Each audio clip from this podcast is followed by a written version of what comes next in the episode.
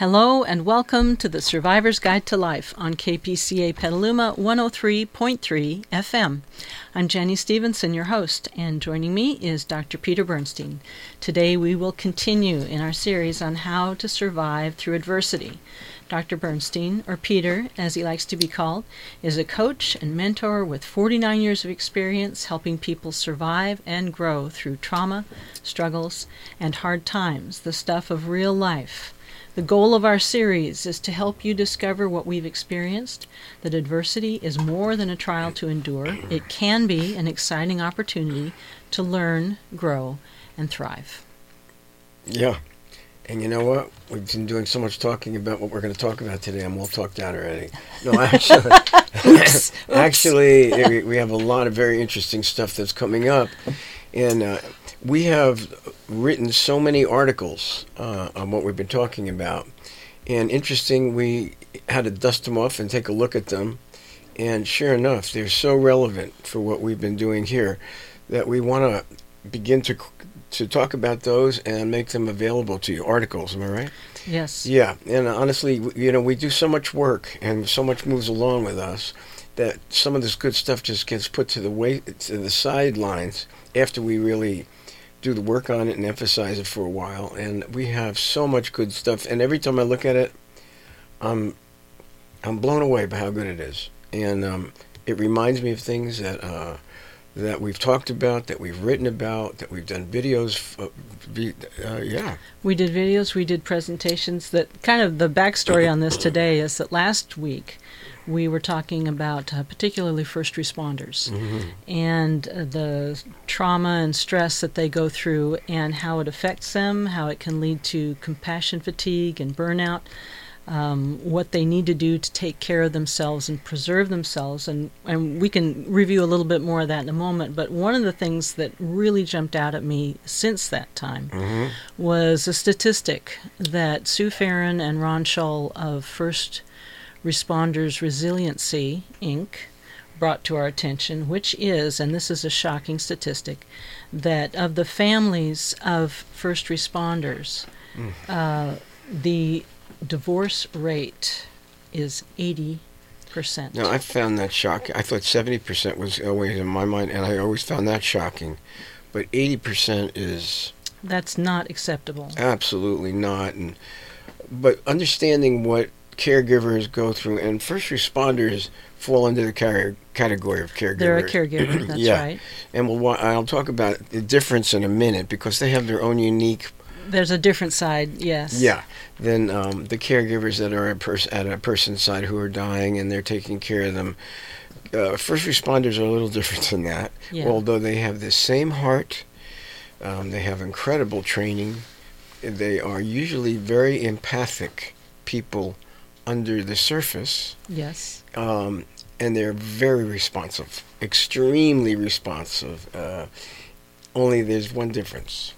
They're all tough guys, and then Mhm. women too, because I know Mhm. plenty of women are, uh, that are the first responders. They're fabulous, and I know a lot of them are uh, friends of mine.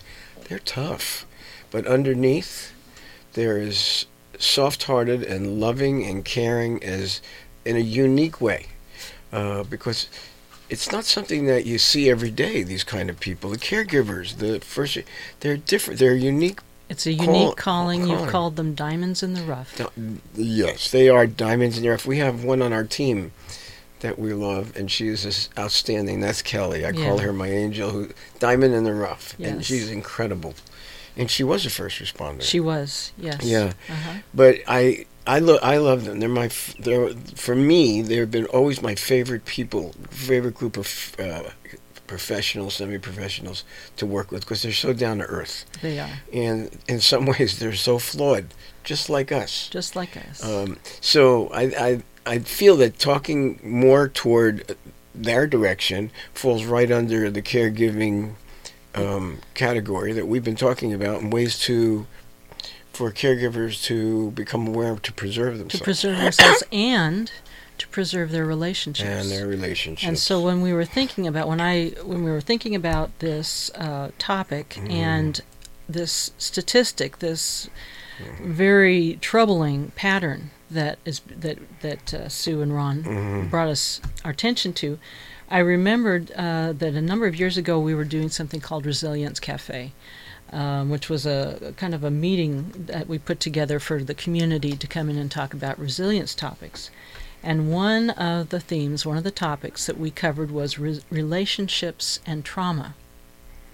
And I think at the time we were we were our focus of what we were doing was more on veterans and service members, and uh, who were coming back from Iraq and Afghanistan, and and how were their as they came home, how were their relationships uh, with their their loved ones, their family, affected oh. by their experiences? Oh, what yeah. were the things that were going on that were um, troubling their relationships? Uh, just, what was happening for them and for the loved ones here?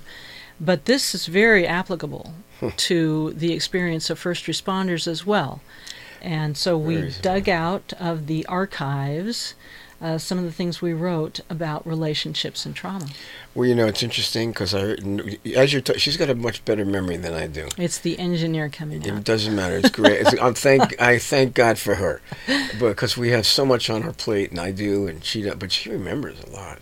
But you know, one of the things that I do remember as you're talking is we were also dealing with the Navy SEALs. Is that at the same time? Yes. Okay, we haven't seen any damaged or wounded Navy SEALs in a, in a while, but we used to. Yeah. And um, one of the things, by the way, they are as tough as they are. Not all of them, but a lot of them, the ones that we knew, were very empathic type of people. They were into. They did a lot of things to to save people. But one of the things they have, they are true diamonds in the rough under the most horrible conditions, but so are a lot of first responders under horrible conditions. I think one theme that goes through that is being willing to be sacrificial. Uh, Navy SEALs, first responders, medics, they're out there for not for themselves but for someone else. And they're putting themselves on the front lines of danger yeah. to save others, to help others. Um, I always found them pretty amazing. I liked it because they were down to earth too, and I liked that. Yeah. Um, so I didn't have to deal with the clinical edge of them, and no. I liked that too. So there was that attitude wasn't there. No. Yes. But anyway, um, as as you're talking, I remember now that we were we were dealing with the same issues. I think I remember mostly with Navy SEALs. There was also uh, I remember we had a couple of, of people come into the practice who were returning from Iraq and Afghanistan. That's right. That's right. And having a very hard time coming back to a marriage, relationship, and the partner here at home being just absolutely lost as to what is going on. I remember you know, that it's really too. ironic. You know the movie I watched on TV last night after caregiving? Oh, yeah. What was it? It was, um, what's his name? We knew his uh, twin brother, Morgan Luttrell um, oh, Marcus, lone survivor. That lone was... survivor, and um, it's a true story of Marcus being the only survivor. Yeah. And uh, it's a horrible, terrible, traumatic story. Yes. Um, interestingly, we never met Marcus, but we know his brother uh, as a Navy SEAL who retired, and we met him at a conference. Mm-hmm. Good man. But it, when I watched that last night, I'm thinking to myself, how do these guys come back to normal living after what they've been through and what they've experienced, which is so extraordinary? Um, seeing their all their fr- in this case, all of his friends were killed. He was the only survivor. He died on the table when they finally brought him back. Oh, I'd forgotten that. Yeah, and uh, but I think about it, and I, I know I've heard him speak at conferences. I never met him personally, but I'll tell you something. I look at that and I'm thinking to myself, what does that do to a person's family, relationships when they come back yeah. after going through all of that. Well, first responders go through incredible trauma themselves. Um, you know, they're, they're empathic folks. They're tough. They're strong. They're on the front lines. They don't even miss a miss a beat. They're so quick to respond, but it affects them. And you know, I I know when I've trained with them, not trained them. I trained with them. I was invited to a, tra- a, a training with them, and I was honored to be the only uh, civilian out of that. Mm-hmm.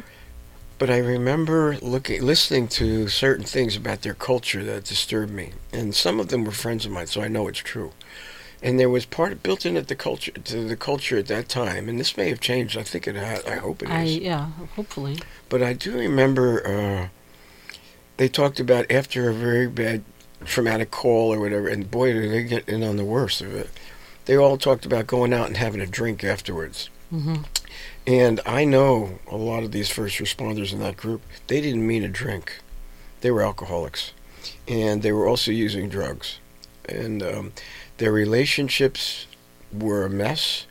Their relationships after these traumas with their team manifested trouble.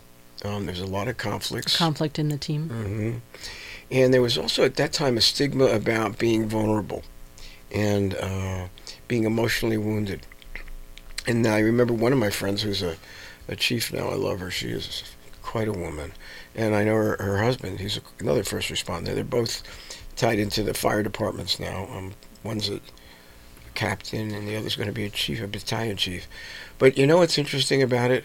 Even during those trainings, I remember her saying, "Look, we can't have people be let down and be vulnerable because then they don't become they're not reliable They won't we be need them." reliable anymore. So the the stigma to the whole team was this is not a safe place to be vulnerable. To me, that was a red flag, even then. hmm Um, and I remember speaking up at that and going, "That's that's not what we're talking about. We're not talking about someone becoming so ineffectual. When that happens, you have to pull them off the team anyway. We do it with caregivers. Yeah. Um, we're not talking about that. We're talking about what we talk about today is people need to learn to push the pause button, and we talk about that in other episodes. And that means at the time you better you better be totally on for what's going on in the trauma, and you can't be vulnerable. But you're absorbing the trauma, either secondarily or you're vicariously. You're it's you're taking it on, and it has an energy to it that affects everything else you do if these folks don't have a place to let down and get help in processing through the intensity and the energy of these traumas, it's going to affect everything in their life. And it creates problems, okay? Well, that stigma at the time, I wouldn't say it alarmed me because I know these people are good people. What it did is concern me because I'm sitting there going, boy, are they off base? Other than having somebody who's falling apart on them in the face of real traumatic situations, that's not acceptable. That would be pushing at that point, calling it push the pause button, not the pause button, the off button. hmm There is no vulnerability. Okay, we're, we're going real fast here and we need to take a break. So let's stop for a moment because I think we'll kind of, when we come back, let's back up a bit because we said so much in just the last minute or Okay, so. Okay, and I want you to back me up, and I want to hear from you too. I want you to, because you know so much about this. Yes, I will. You bet. You've been listening to the Survivor's Guide to Life on KPCA Petaluma 103.3 FM. We'll be back after a short break.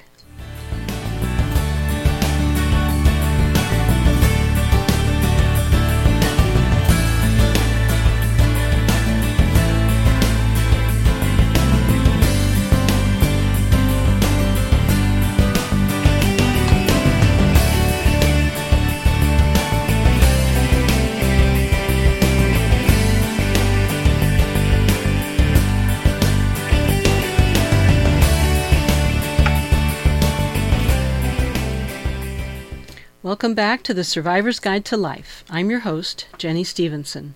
Our topic today is we're continuing um, on a bit from our last podcast in talking about the effect of uh, stress and trauma on first responders and how it can affect resiliency.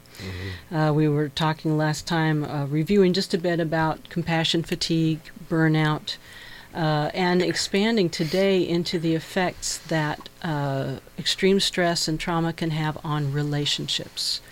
Um, we just before the break, we were getting into some of the specifics of the culture around first responders, and Peter uh, was part of a training, was invited to be part of a training, and has really good friends who are in first responders. Diamonds in the rough.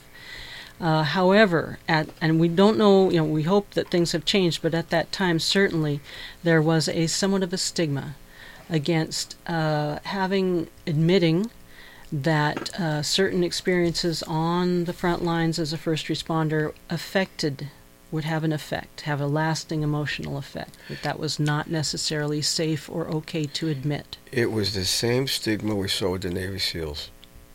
Remember, we had to be really, we, we diffused so much of our, at that time, I'm really, we learned a lot about, forget about calling me Dr. Bernstein unless they were really caught up in that. Some of them wanted to. But we really had to, de- we had to find some way to decompress the edge, the clinical edge um, we didn't want to. We didn't want that to, to go on. But one of the things we found with Navy SEALs is they found vulner- they saw vulnerability as a threat and a weakness. Yeah. And uh, to them, that was dangerous. I think at that point, one of the things that was when we really learned to stop calling it PTSD. That's right. And call it PTS because justifiably so, the SEALs felt that what had their experience and what happened to them was not a disorder that that was part of the stigma. Do you remember how many of them would correct us on that? I remember Yeah. we went to a conference with them, and that was a big issue. We agreed with them, and I still do. Yes. Now I know the world of psychiatry doesn't, but that's not that doesn't faze me. What really is important is the frontline work and what we can do to um, be there at their side and get them through these difficulties. If the stigma is that intense, then it's I think it's up to us to diffuse it. It's up to us to find ways to diffuse it. There's also misunderstandings we ran into too. Yes, it, And- it, you were just going into those before our break, and, and I'll just give give a, a quick picture. We were talking about um, how it can be interpreted uh, as being uh, from someone who's been affect, a first responder who's been affected by a particularly stressful call. Uh, and has lingering emotional effects from it, that that can be interpreted by their team as uh, that they're maybe not reliable anymore, uh, that they they may not uh, be as strong or will not be strong in the moment when they're needed. Um, it can lead to you said conflicts, uh, and and first responders end up feeling like they don't have a safe place to work through some of these things. That's right. I know that I've ran I've run into that in police departments. I know a fellow that was a detective that had to leave after many years because he did have he did have PTS. I remember it, and um, but he couldn't express it when he did. He became kind of a person to stay away from. I remember. Almost like someone who has an infectious. Mhm. Almost that feeling of if I get too close to this, it's going. I I may end up going that way too. He was treated that way, and he did have PTS. I know him, so it's not that um, that that's not an issue because if it comes out in the wrong ways, I mean, it definitely can interfere with his effectiveness. With the guy I'm thinking of, I bet you it did. What was I saying? We were talking about um, how uh, when one member of a team of first responders, policemen, starts to feel kind of affected, the others can go like, "I don't want to get." He's like he's sick. I don't want to go there. he was treated that way, and I know he was. yeah. And I remember he did need help. I know him to this day. He still needs help, but the way he was ostracized and um, people began to avoid him and treat him differently added to the problem. Do I? I don't know. I wasn't there to know if he became so dysfunctional he wasn't reliable anymore. I don't know, but I do know he was not well. He wasn't worked with, and it left. That's left him damaged. I know it has. He's got a certain sense of shame now about that, and uh, but we saw it. I, we've seen it before. It's not like this is anything new. You know what I do remember? I think we, Steve and I, went to a conference. It was uh, with the with the Joint Chiefs of Staff. I, I can't remember where it was, but it was in San Francisco. It was a military conference. Was it Marines? I can't remember. About Brain at War? Was it Brain of War? Yeah. Yeah. And you know what I remember? They were doing a lot of work, and uh, I know the SEALs adapted to some of it, where they were going to emphasize the need for mental health support and all of these things. And um, I was listening, and it was almost right out of the book, and it was putting me off, to be honest with you. But the overall is they were going to dictate in some ways.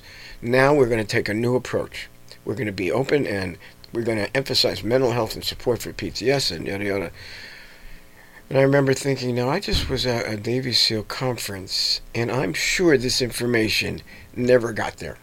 because they wouldn't buy it for a minute. And I, I remember talking to a guy who was a retired um, general who was on the Joint Chiefs. Said, you know, he said to me, "Oh, the SEALs are different. This doesn't apply to them." And I'm thinking to myself, yeah, that's a problem right there. Something's wrong. It's very hard to change a culture. Very hard. Very hard. Yeah. And you can't just dictate the kind of change we're talking about.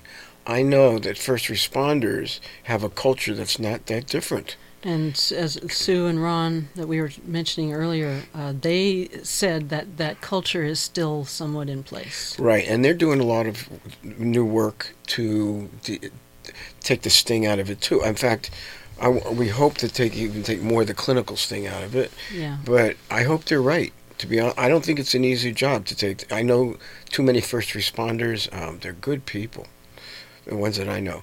But boy, there's certain attitudes that are embedded in them, and it's kind of hard to change that. I think it need. I know it needs to be changed. hmm Um, I know our our concepts of pushing the pause button, pushing the on button when you it's okay to be open and vulnerable, and pushing the off button, hmm which means there is no way for any vulnerability right now. It's too dangerous.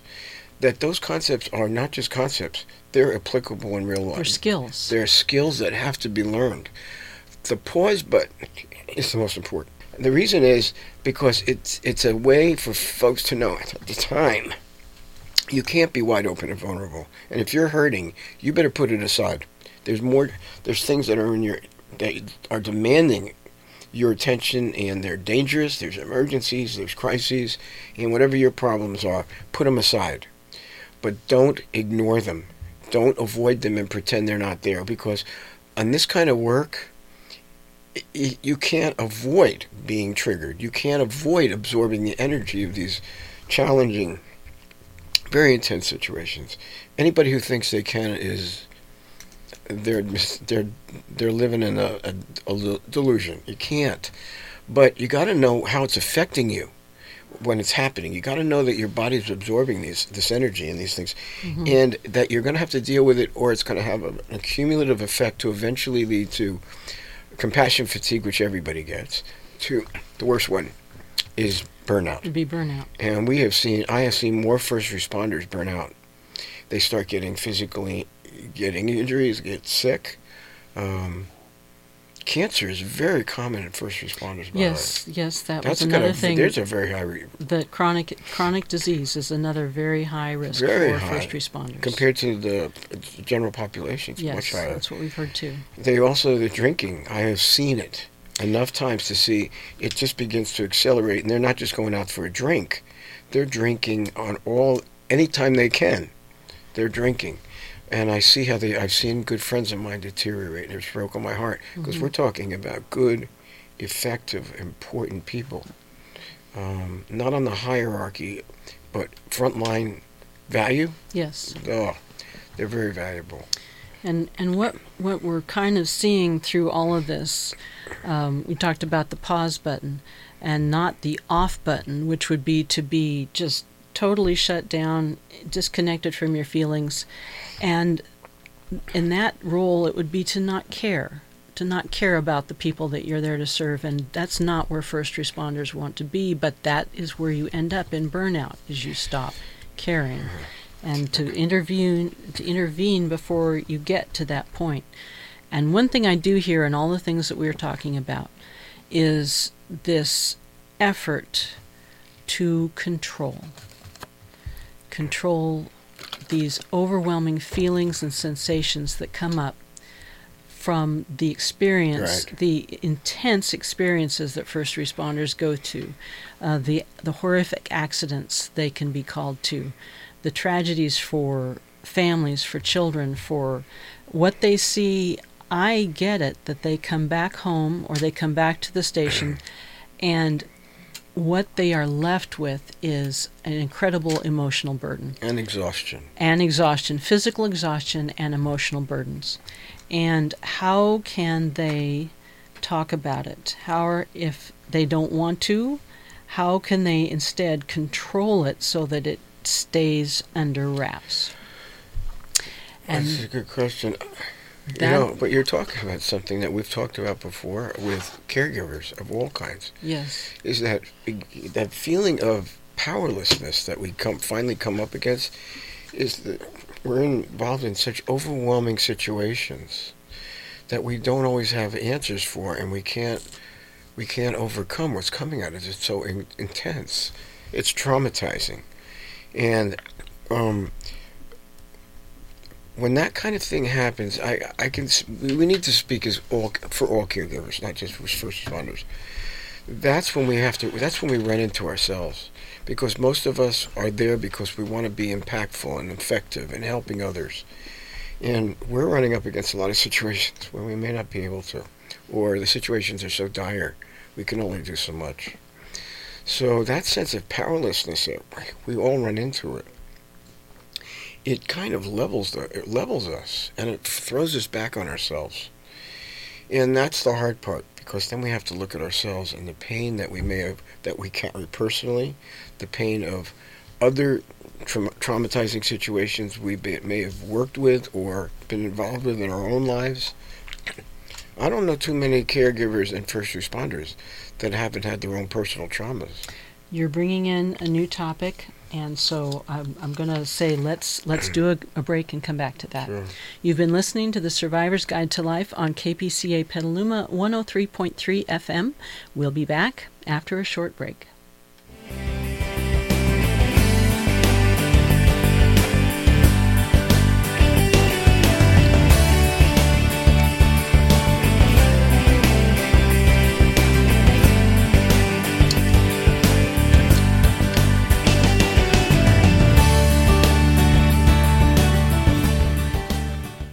Welcome back to the Survivor's Guide to Life. I'm your host, Jenny Stevenson.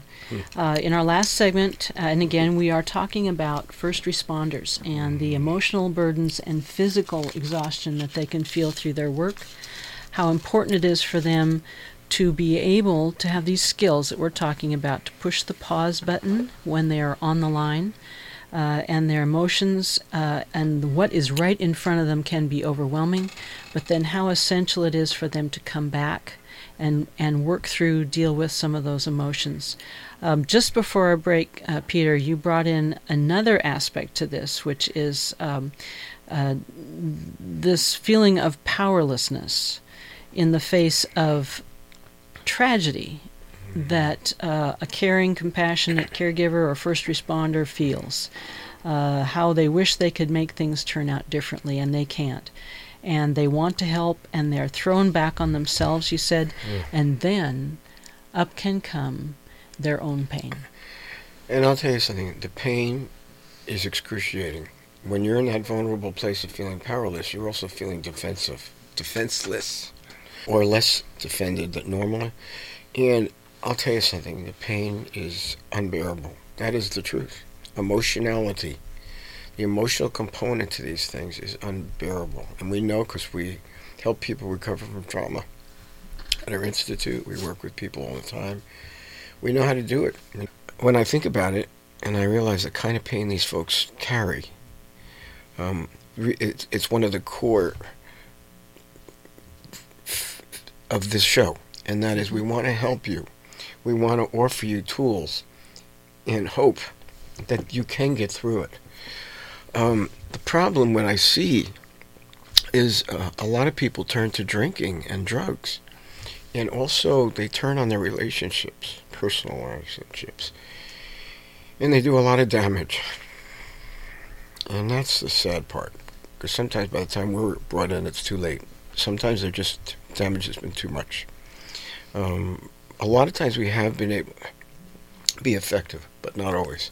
We want to we want to let people to know, we want them to be aware that this is these things can be addressed.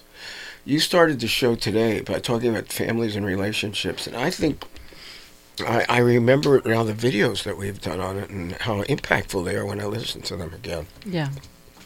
I think it's a very relevant issue. We've written papers on it that we have available to people. First responders divorce rates are 80%. Yeah. That is. Can you imagine the kind of pain and destructiveness that has been acted out to cause that kind of statistic? Well, it could be that, or it could be a withdrawal, a, a, an unavailability of from this partner coming home. I can imagine uh, as a first responder that they would come home from something horrible. And in their be- maybe even in the best interest of their family, they say I they feel like I cannot I'm not going to put this on my family. I don't want them to know the horrible things I've gone through. They can't aren't equipped to handle it, or I can't talk about this, and they end up isolating themselves, cutting themselves off. Uh, they may another thing we talk about is that when we don't want to feel pain, we need we tend to take control and not feel anything. We don't want to feel we, anything. If we feel anything, we will feel that pain. Well, that you said a lot of times it goes through their minds and our minds. And I won't claim this for myself because I don't do this anymore, and I haven't for years. We don't want we don't want to burden our partners. We don't want to burden our families. Right. I'll tell you what it really t- has come out to most of the time. We've seen it in work. It's we don't want to deal with the pain that we're carrying and have to face that. That's really what it's about most of the time. Yes. We've had I remember families from the Navy SEALs came in and they were oh they were just the partners felt alone, isolated, cut off. They felt powerless. They couldn't reach their partners who were the at that time Navy SEALs, but I've seen it first responders as well. And the marriages are the pain and the conflict. Uh, We think we'd say we're we're saving, we're being thoughtful of our partners or our families, but in fact, it's a way for us to avoid. a lot of times, and I remember that came up every time. It did. I didn't see too many partners that said, "I don't want to hear this. I can't stand it. I don't want to." Yeah. No, Most the of the partners say, "Where are you? When you're home, you're not even here." talk to me. How many times do we hear people, wives, and uh, but most of the time it's wives or partners saying, "Talk to me. hmm I, I need to hear where where you are. You're cutting me off." Yeah. Yeah. I can tell you're not doing well, and I need to know what's going on. I want to know. And uh, or you're not here. Yeah. And Steve mentioned earlier, I was talking about um, Lone Survivor. The other movie that came out, remember, it was called American Sniper, right? That was a core, and that's a true story. In fact, I know because we were involved with the SEALs at that time. The guy who was incredible. It was uh, Kyle. Kyle. Chris Kyle. Chris Kyle. hmm And in the movie portrayed it, he went on so many missions and had seen so much trauma that he couldn't relate to his wife. He couldn't relate to his kids. He And could, she was particular. If I remember right, she was particularly verbal about that. She was really clear. I don't think she took the thought she was doing something wrong, and she really spoke up about it. but she couldn't reach him. But she could, still couldn't reach him. I think one of the themes in that story is how unreachable Chris Kyle became, became. and his wife loved him, Yeah. and he loved her too, but he couldn't relate uh, to her anymore. He couldn't relate to home life. He saw everything as war zone. Mhm. I remember one of the episodes, one of the parts in the movie where he was at a, uh, a community gathering with the kids, and he saw a dog playing, and they were roughhousing, and and it triggered off something about what he had seen in Afghanistan, and he went to kill the dog, and he he, he scared everybody in the whole uh, the whole party, and his wife had to jump in. She screamed. He was kind of in a different place. He didn't even know what he was doing, Right. and she jolted him. hmm And that's when he finally considered getting a little help. It wasn't very effective help, as far as I'm concerned. But we've seen this too many times. She couldn't reach him. I've had friends that have been. I we had one on our show, uh, who's very transparent, Randy. Yes, Randy. Randy. Yeah. And I remember us talking about after being in uh, was it Afghanistan or It was either yeah, Kazakhstan? It was Iraq or Syria. He was up in that area. But he had been out out in the front lines for a long time, and he had a lovely wife at home. She loved him. hmm I was there when he when he f- came back, and she was crying. He couldn't. She couldn't get him to relate. No. And he had a good life. They love each other. hmm Beautiful woman. Have a good life. She he totally supports what he's doing. and he could not. He says, "How can I? I can't even turn on the water where I've been, and I come home and I can't even relate to having running water." that I can drink. that I can drink, and that's right. I remember we talked about it right here on the show. Yeah. And he could not relate to Sharon, and she's a really good woman. Yeah. He knew it, but you know what? I saw him. He was a blank. Yeah. He couldn't. She was in tears right with me. She says, "I can't. I, how do I reach him? I can't reach him." hmm She reached out to me, and I looked at. He was blank, Yeah. and he says, "How can I relate to all this after I've been, you know, wherever he was, and Mhm. Kazakhstan, and- and seeing all the horrible." Trauma that these people have gone through, and I come home and I have this beautiful wife and good life. Yep. It's a survivor's guilt. He could not get beyond it.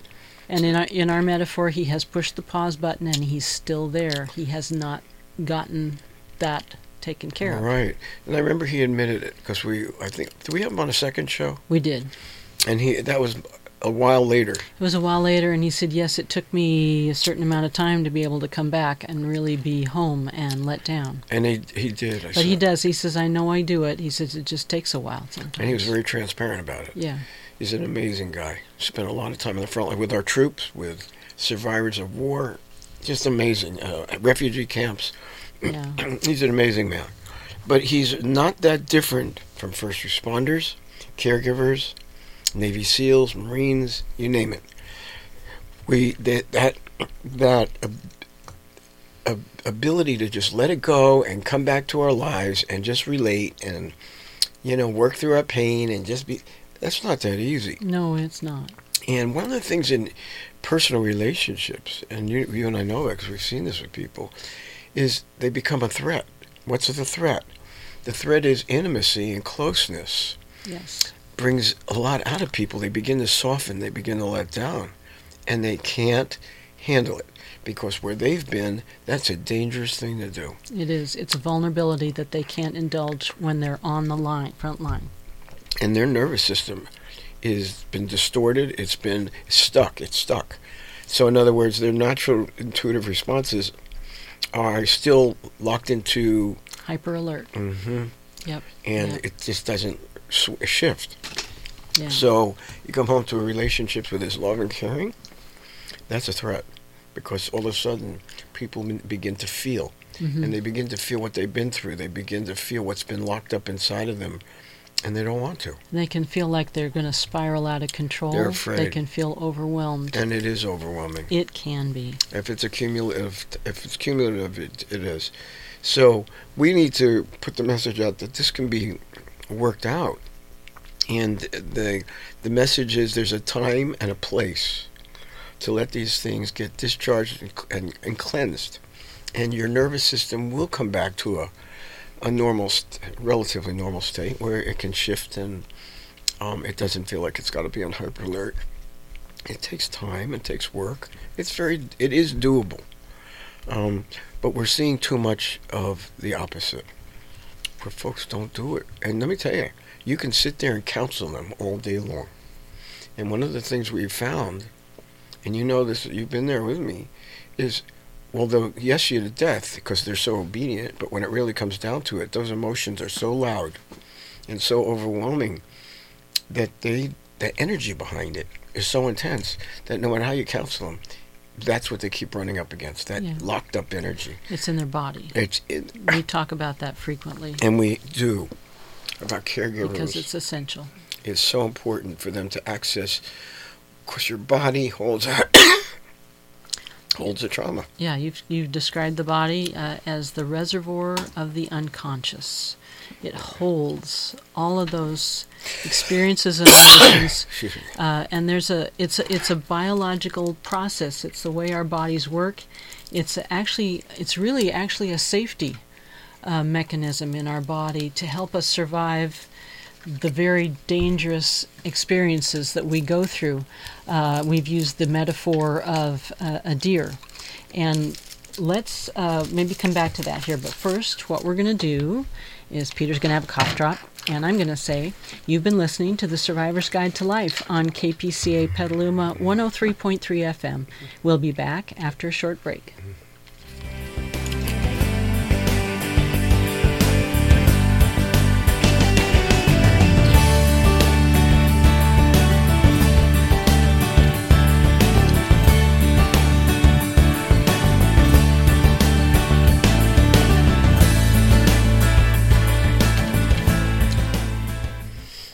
Welcome back to the Survivor's Guide to Life. I'm your host, Jenny Stevenson. Uh, in our last segment, we got into a little bit more of the direct relationship between trauma and high stress uh, for first responders and how it affects their relationships. Mm-hmm. Uh, we were talking about um, the desire not to deal with some of these emotions um, because they can be so overwhelming. Um, we may say we don't want to burden the people we love, but really we just don't want to go through this ourselves, or first responders may not want to. Uh, we were talking just before the break about um, sort of our biological response to uh, survi- sort of a survival mechanism that's built into us when we encounter overwhelming threat.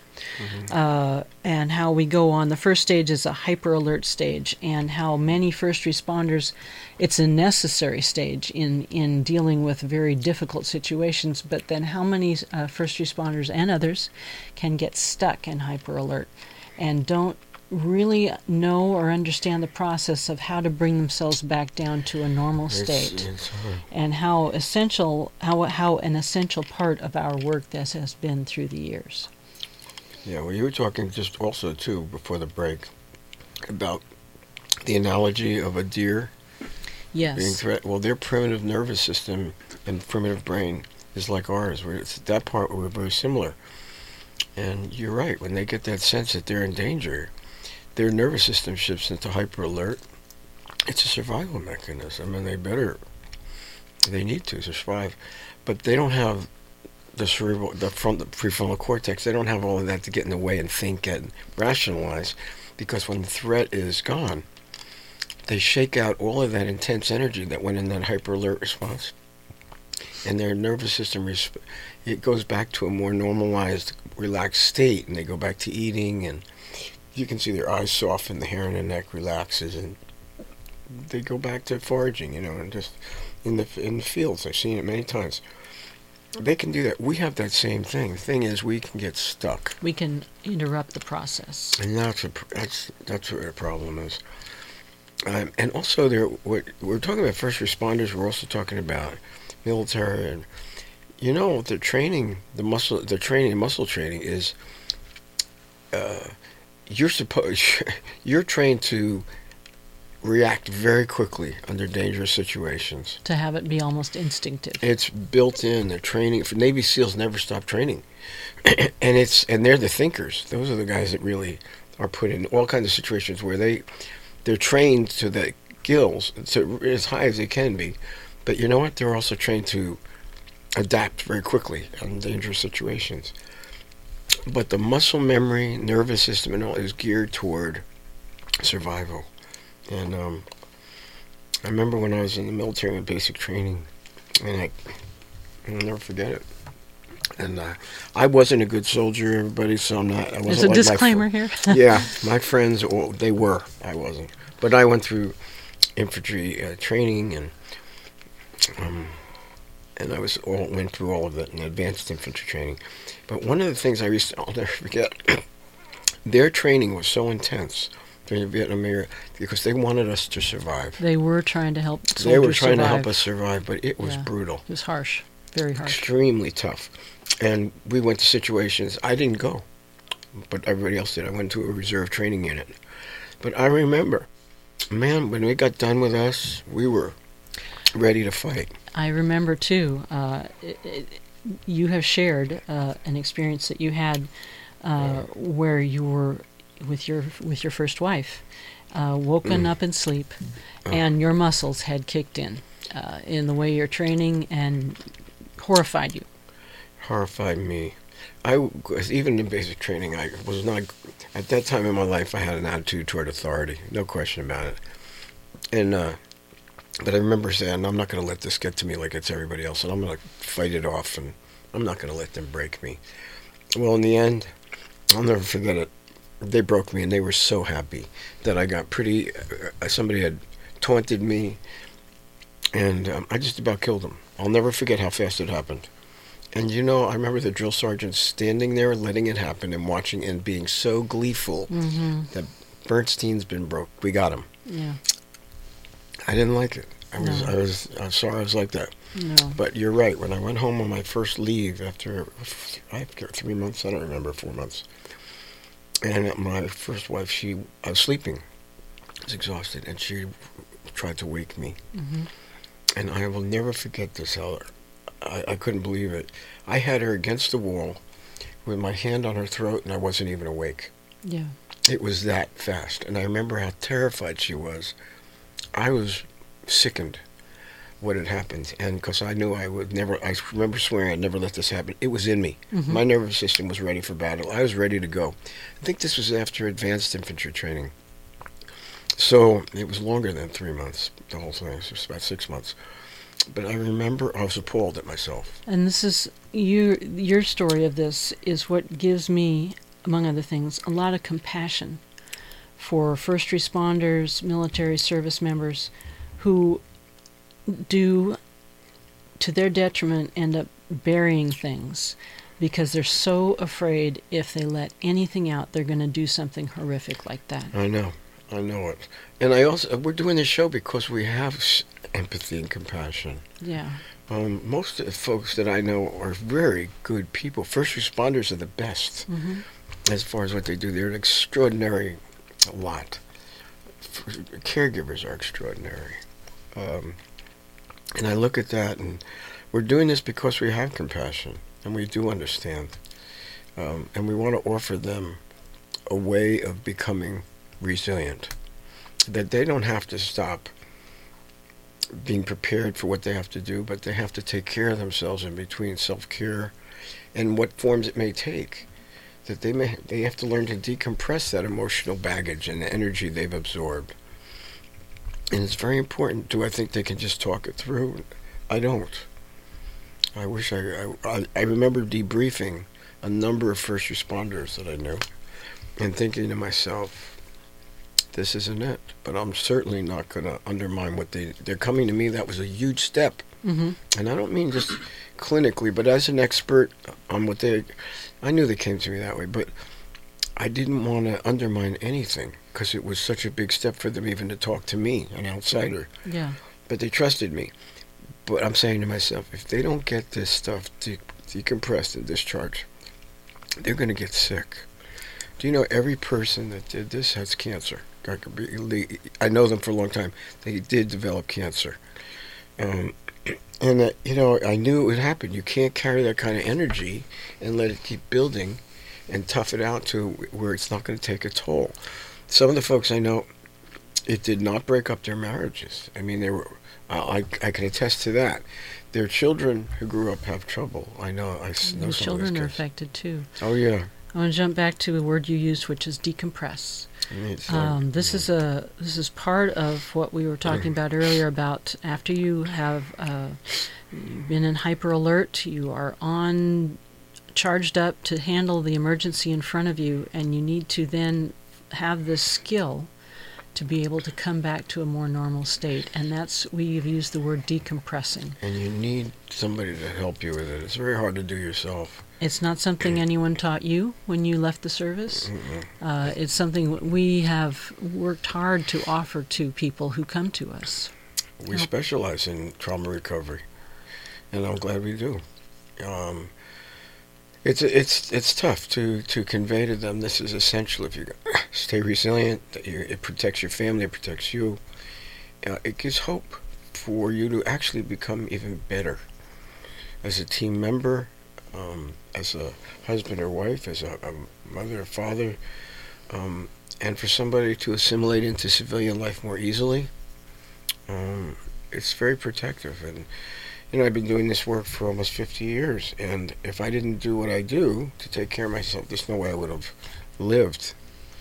Um, because it's the bombardments are so intense. It's a similar bombardment, the work that, that you and I have done, you for many more years. Mhm. It's a similar emotional, intensive um, bombardment to military service or first responder It is. service. It's very. It's tough work, and Yeah. um, yeah. I mean, I don't want to take anything away from anybody who's on the front lines of danger and doing great work, but we've been on the front lines of our kind of work, and it's tough. Not all of my colleagues have made it. Not all of them lived. It was too much for them. Um, they burned out or passed away. I know your mentor did not live No, a full died when- I think lifespan. he was 56 years old. He died. Yeah. and he was only one. I know others have too. Um, but I really uh, took a very active, uh, commi- made an active commitment to make sure. The reason is I wanted to protect my family. That's the and my relationship with my wife and my son. But that that really was important to me because I knew how much damage I could do. So uh, for me, it was a life commitment. If I'm going to protect what I have, then I better take care of myself and I better figure this thing out and I'm carrying it right through to this day now that my wife is at the end of her life. It's very traumatic and very distressing. But one thing that I do carry with me, and, and uh, people from hospice say, you know, you're a professional at self care. You know how to do that. So they're right to a degree. but I'm not going to take it all away because it's it's so distressing for me to No, see my human. wife. You're human. I'm very human. Yeah. But they're right about one part of it. I do know how to deal with it. And I'm not saying it goes easily. I go through everything except I come through the other side. And I come back on my feet and I, get, I keep moving forward. I know that if I didn't know how to decompress and work with the energy and the, tra- the trapped trauma in my body that I've absorbed, that either was my own or absorbed from others, I wouldn't make it. Relationships would suffer tremendously. And so would I, because I'd be in so much darn pain.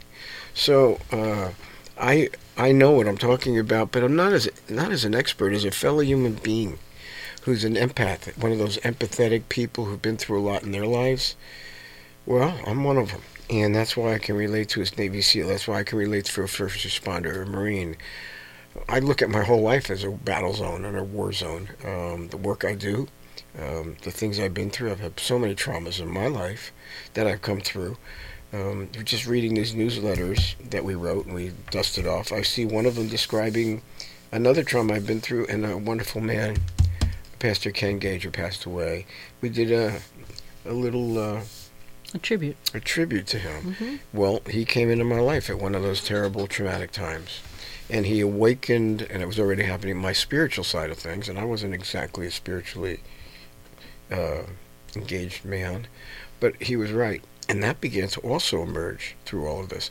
So, one of the things that you can say is that there's so many good things that can come out of these difficulties. That's one of the main themes of our podcast is out of adversity can come growth, healing, hope, purpose, so many things that are worth having in life. It's so transformative. It's like you'll never be the same person again. and you'll be more the person you were meant to be. Yes, and you'll have a lot deeper and have a lot more empathy for your uh, for your fellow man.